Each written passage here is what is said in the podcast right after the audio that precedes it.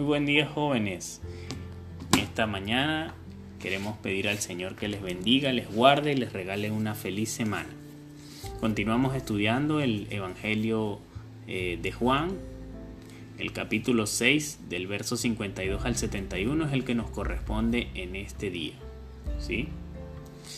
Ahora hay una canción que dice, ¿a quién iré sino a ti? Pues solo tú tienes palabras de vida, ¿a quién iré? Y es que no hay nada más preciso que saber que el único que tiene palabras de vida es nuestro Señor Jesús, Hijo y Dios creador del cielo y la tierra. La letra de esta canción está basada en las palabras que mencionó el apóstol Pedro en el capítulo 6 del Evangelio de Juan, versos 68. Qué interesante relato es este que vamos a estudiar hoy donde aparece un Jesús con palabras fuertes para los religiosos de la época, palabras que los estaban confrontando a creer en lo que él mismo decía o prácticamente negar los conocimientos religiosos que ellos venían trayendo en sus mentes. Cristo en los versos anteriores viene hablando de comer el cuerpo y la sangre de él mismo para que pudieran tener vida, es decir, este hombre estaba enseñando algo que volvía loco a cualquier judío conocedor de la ley, algo que muchos no entendían y para otros era completamente impensable de hacer. ¿Cómo es que podía llegar un desconocido a decir que él era el mismo pan de vida? Cristo vino a enseñar que quien comiere de él tendría vida eterna y no solo eso, sino que además Dios como Padre era quien escogía a los que iban a seguirle.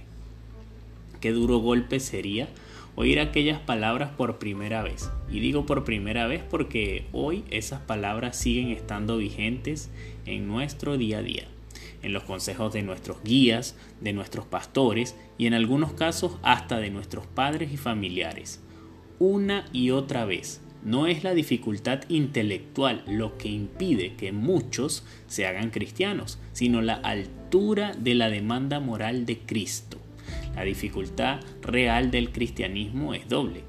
Demanda un acto de rendición a Cristo, aceptarle a Él como la autoridad final, y demanda un estándar moral de la más alta calidad.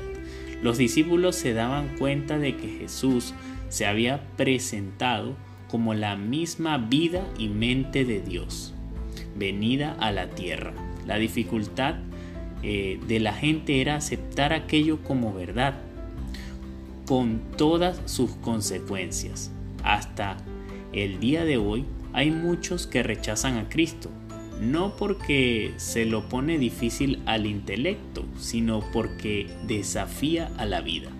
El verso 61, eh, Jesús les pregunta a quienes le seguían, ¿esto les ofende?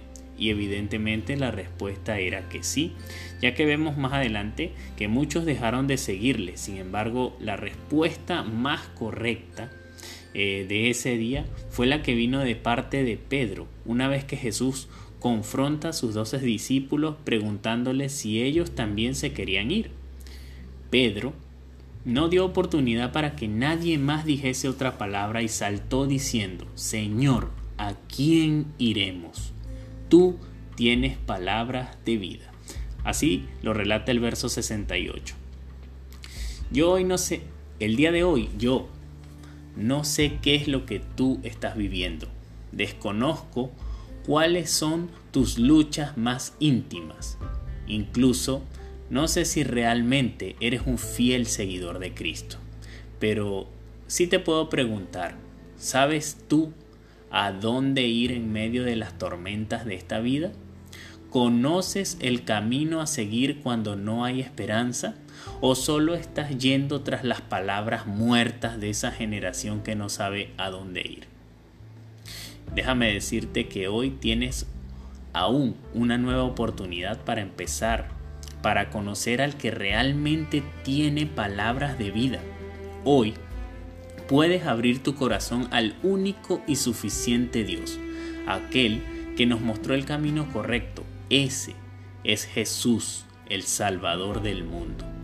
Te aseguro que los días de tu vida van a cambiar una vez que dejes atrás aquello que te impide creer que Cristo Jesús es el único que tiene palabras para cambiar tus pasos y para y empezarás a ver las cosas de otro modo.